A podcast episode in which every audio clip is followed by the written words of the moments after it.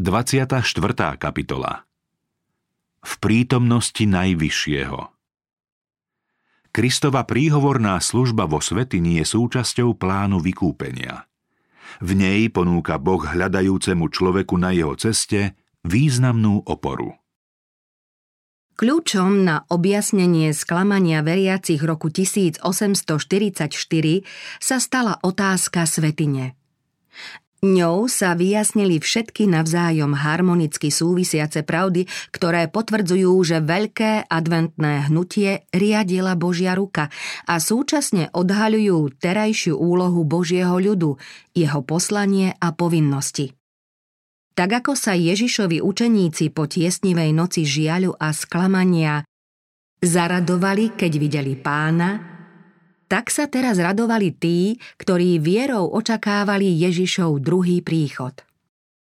Čakali, že príde v sláve a odmení svojich služobníkov. Pri sklamaní, ako by sa im Ježiš stratil z očí a ako Mária pri hrobe volali Vzali pána a nevieme, kam ho položili. Teraz ho zahliadli vo svetini svetých ako svojho milosrdného veľkňaza, ktorý čoskoro príde ako kráľ a vysloboditeľ. Svetlo nebeského svetostánku im osvietilo minulosť, prítomnosť i budúcnosť.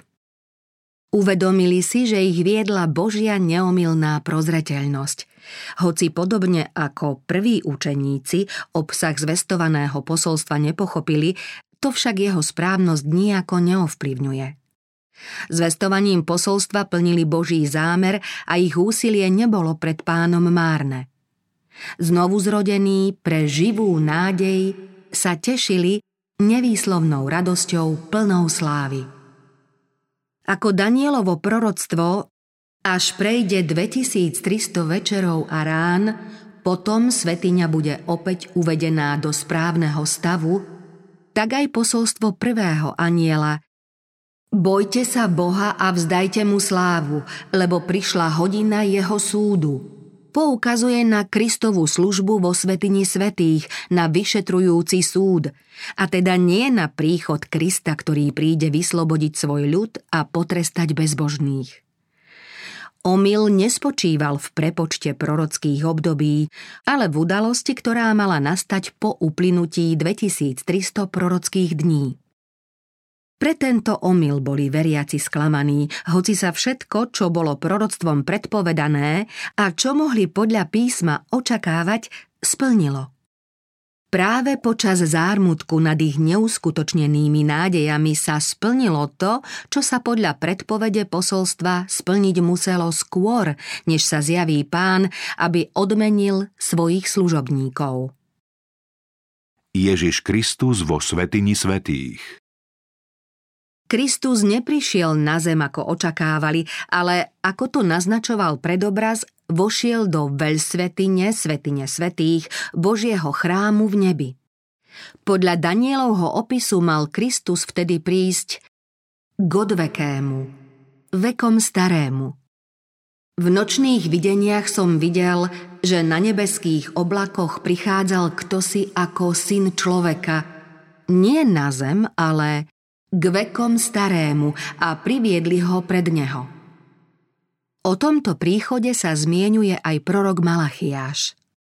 Vtedy zrazu príde do svojho chrámu pán, ktorého hľadáte a posol zmluvy, v ktorom máte záľubu. Naozaj prichádza, vraví hospodin mocností.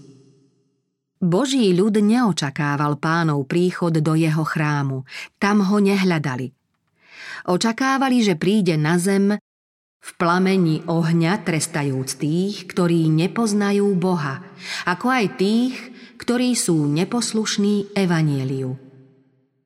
Ľudia však neboli dosiaľ pripravení, aby sa stretli s pánom. Bolo ich treba na to pripraviť.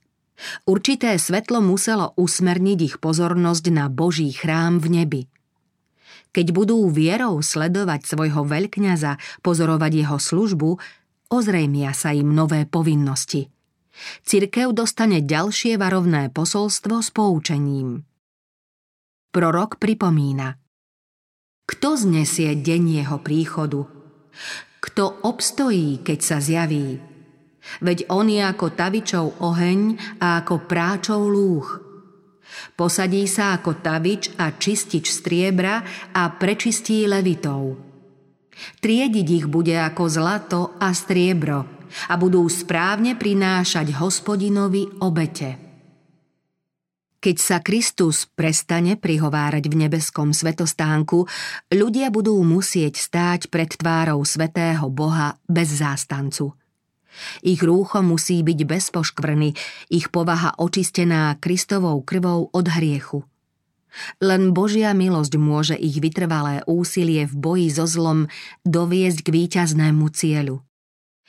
Zatiaľ čo v nebi prebieha vyšetrujúci súd a vyznané hriechy sú zo svetine odstraňované, Boží ľud sa ich musí na zemi dôkladne zbaviť. Čítame o tom v 14. kapitole zjavenia. Len po dokončení tohto diela budú Kristovi nasledovníci pripravení na jeho príchod. Hospodinovi bude príjemná obeď Júdu a Jeruzalema ako za dávnych dní a v dávno zašlých rokoch. Len potom bude cirkev, ktorú Kristus pri svojom príchode vezme k sebe, cirkvou slávnou, na ktorej niet poškvrny ani vrázky, ani nič podobné. Vtedy bude ako zora, krásna ako spln mesiaca, jasná ako slnko, hrozná ako šíky pod zástavou. Malachiáš predpovedá okrem príchodu pána do svojho chrámu aj jeho druhý príchod, aby vykonal súd. Priblížim sa k vám na súd a budem náhlým svetkom proti čarodejníkom a cudzoložníkom i proti tým, čo ukracujú na mzde nádenníka, vdovu i sirotu, odmietajú cudzinca a neboja sama – vraví hospodin mocností. Júda píše o tom, ako Prišiel pán s desať tisícami svojich svetých, aby vykonal súd nad všetkými a aby usvedčil všetkých ľudí zo všetkých ich bezbožných skutkov. Tento príchod a vstup pána do chrámu sú dve odlišné udalosti. Vstup Krista ako nášho veľkňaza do svetine svetých, aby ju očistil podľa Daniela 8.14, príchod syna človeka k odvekému podľa Daniela 7.13 a pánov príchod do chrámu podľa Malachiáša sú popisy tej istej udalosti. Zobrazuje ju aj príchod ženícha na svadbu z Kristovho podobenstva o desiatich pannách v 25. kapitole Evanielia podľa Matúša. Účastníci svadby v lete a v jeseni roku 1844 zaznelo volanie. Ženích prichádza. Vtedy sa utvorili dve skupiny ľudí znázornení rozumnými a pochabými pannami. Kým jedna skupina čakala pána s radosťou a na stretnutie s ním sa starostlivo pripravovala, druhá skupina, ktorú ovládol strach, sa uspokojila len s teoretickým poznaním pravdy bez toho, aby prijala Božiu milosť. Keď podľa podobenstva ženích prišiel, Panny, ktoré boli pripravené, vošli s ním na svadbu. Tu spomínaný príchod ženícha predchádzal svadbu. Svadba je obrazom toho, ako sa Kristus ujíma svojho kráľovstva. Sveté mesto, Nový Jeruzalem, ktorý je hlavným mestom a predstaviteľom kráľovstva, sa nazýva nevestou, baránkovou ženou. Nebeský posol povedal Jánovi – Poď, ukážem ti nevestu, baránkovú ženu. Ján ďalej hovorí. V duchu ma odniesol na veľký a vysoký vrch a ukázal mi sveté mesto Jeruzalem, ako zostupuje z neba od Boha.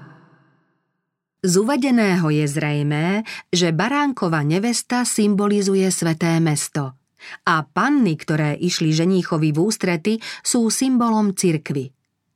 V knihe Zjavenie čítame, že Boží ľud bude hosťom na baránkovej svadbe. Ak tí, čo tvoria Boží ľud, sú hostiami, nemôžu byť súčasne aj nevestou. Podľa Danielovho proroctva od veký dá Kristovi moc, slávu i kráľovstvo. Dostane Nový Jeruzalem, hlavné mesto svojho kráľovstva, pripravené ako nevesta ozdobená pre svojho muža. Keď Kristus dostane kráľovstvo, príde slávne ako kráľ kráľov a pán pánov vykúpiť svoj ľud, ktorý bude stolovať s Abrahámom, Izákom a Jákobom v nebeskom kráľovstve, aby sa zúčastnil na baránkovej svadobnej hostine. Oznámenie Ženích prichádza ktoré zaznelo v lete roku 1844, viedlo tisíce ľudí k očakávaniu okamžitého príchodu pána. Ženích však v určenom čase neprišiel na zem, ako ľudia očakávali, ale k odvekému v nebi, na svadbu, aby prijal svoje kráľovstvo.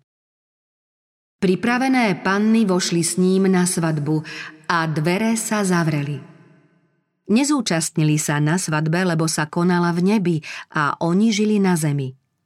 Kristovi nasledovníci majú čakať na svojho pána, keď sa má vrátiť zo svadby. Majú však rozumieť jeho dielu a vierou ho nasledovať, keď vchádza pred Boží trón. V tomto zmysle možno o nich povedať, že vojdú na svadbu.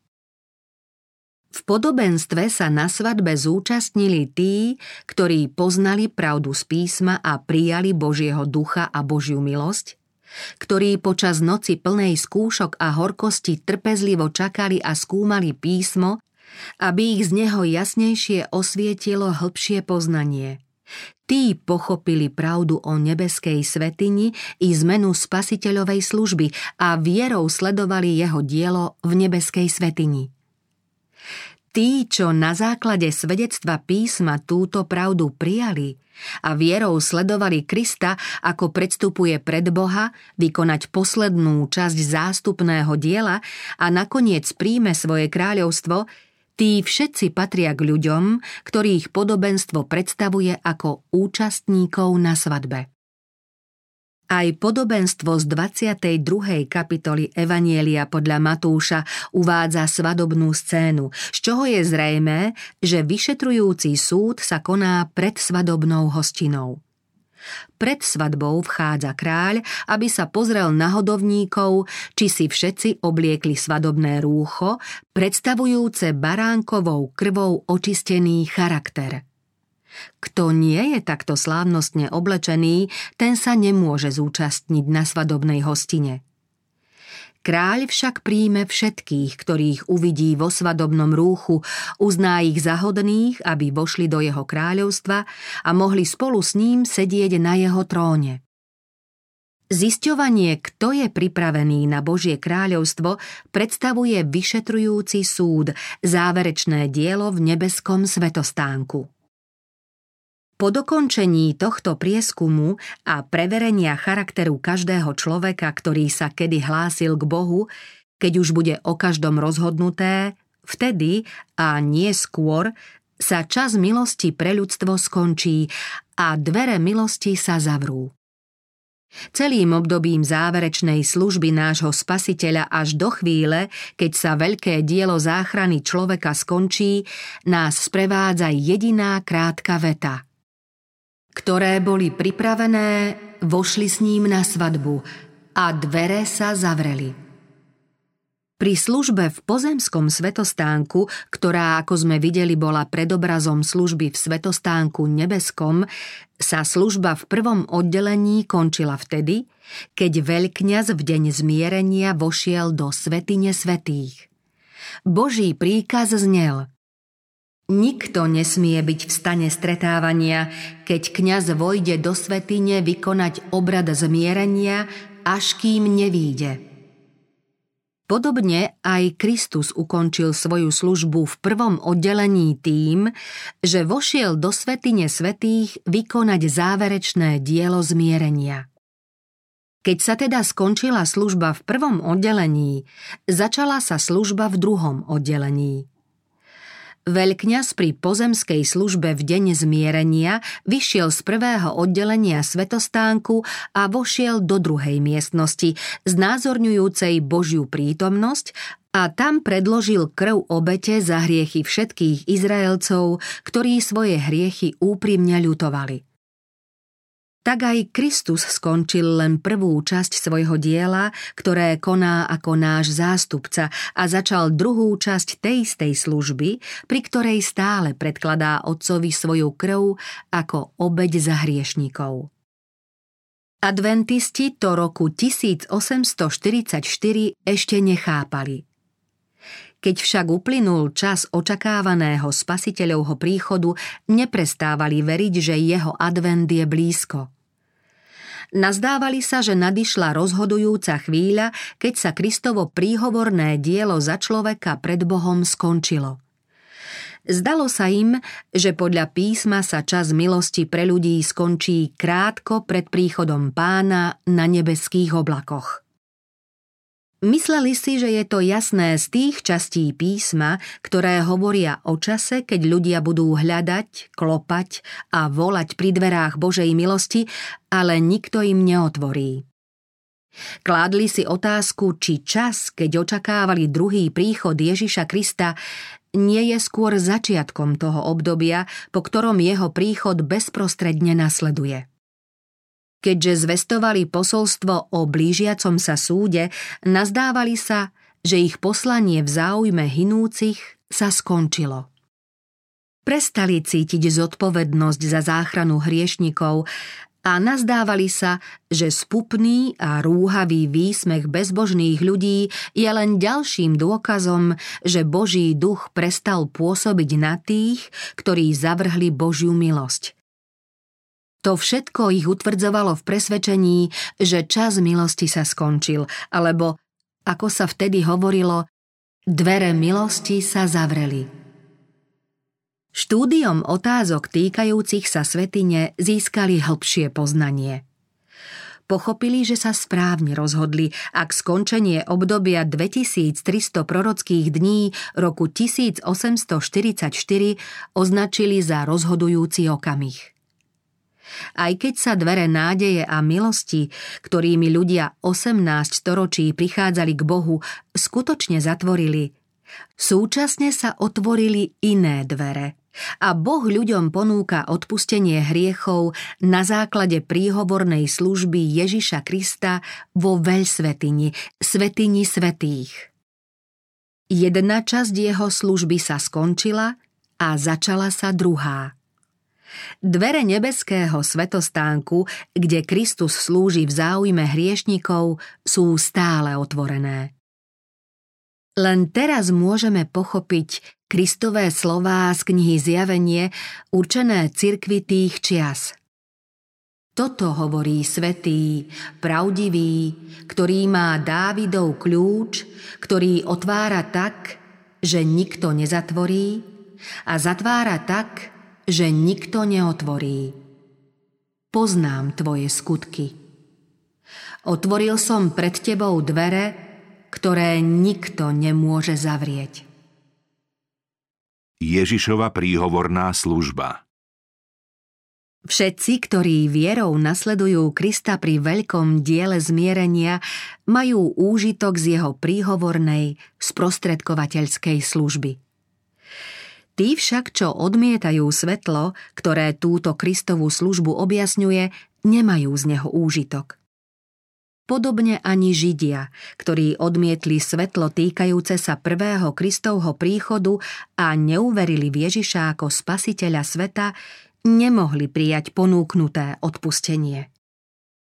Keď Ježiš po svojom na nebo vstúpení vošiel s vlastnou krvou do nebeského svetostánku, aby svojich nasledovníkov poctil požehnaním svojej prostredníckej služby, Židia zostali v úplnej duchovnej temnote a ďalej prinášali svoje bezvýznamné obete a dary.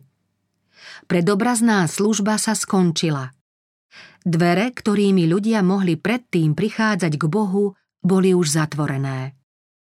Židia odmietli hľadať Boha spôsobom, ktorým ho vtedy mohli nájsť, totiž prostredníctvom služby v nebeskej svetini.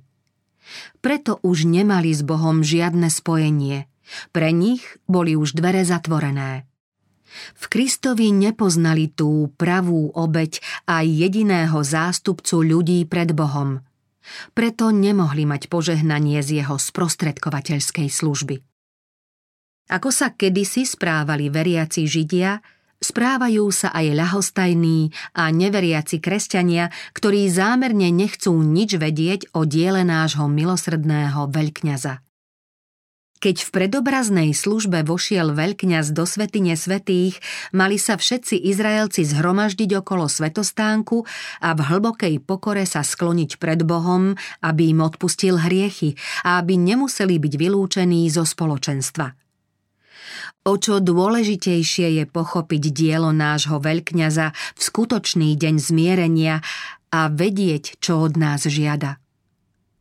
Ľudia nemôžu beztrestne odmietať výstrahy, ktoré im Boh z milosti posiela. On varoval svet začias Noacha a záchrana ľudí závisela od ich záujmu o posolstvo. Keďže výstrahu zavrhli, Boží duch sa vzdialil od hriešného ľudského rodu, ktorý potom zničila potopa. V Abrahámovej dobe sa Božia milosť prestala prihovárať za hriešných obyvateľov Sodomy, takže okrem Lóta a jeho rodiny všetci zahynuli v plameňoch nebeského ohňa. Podobne to bolo aj začias Kristových. Boží syn pripomenul neveriacim Židom – Váš dom sa vám zanecháva pustý. Večný Boh pri pohľade do záverečného obdobia ľudských dejín povedal o ľuďoch, ktorí neprijali lásku k pravde, aby boli spasení, že zošle na nich dôsledky zvádzania, aby verili lži a aby boli odsúdení všetci, ktorí neverili pravde, ale obľúbili si neprávosť. Keď zavrhujú jeho poučné slovo, Boh odvoláva svojho ducha a necháva ich pod vplyvom bludov, ktoré majú radi. Kristus však stále obhajuje ľudí a ochotne poskytuje svetlo poznania tým, ktorí po ňom túžia. Aj keď to adventní veriaci spočiatku nechápali, objasnilo sa im to neskôr, keď pochopili tie biblické výroky, ktoré hovoria o ich skutočnom poslaní. Po roku 1844 sa začalo obdobie veľkej skúšky pre všetkých, ktorí sa nevzdali adventnej viery. Zaujať správny postoj im pomohlo svetlo, ktoré usmernilo ich myseľ k nebeskej svetini. Mnohí prestali veriť v správnosť počítania prorockých období a mocný vplyv Ducha Svetého v adventnom hnutí pripisovali ľudským alebo satanským silám. Iní aj ďalej verili, že ich viedol pán. V ďalšom bdelom a modlitebnom očakávaní, v snahe poznať Božiu vôľu, pochopili, že ich slávny veľkňaz začal druhú časť svojej služby – Nasledovali ho vierou, pričom pochopili aj záverečné dielo cirkvy. Lepšie porozumeli posolstvu prvého i druhého aniela a boli pripravení prijať a zvestovať svetu slávnostné varovné posolstvo tretieho aniela zo 14. kapitoly Zjavenia.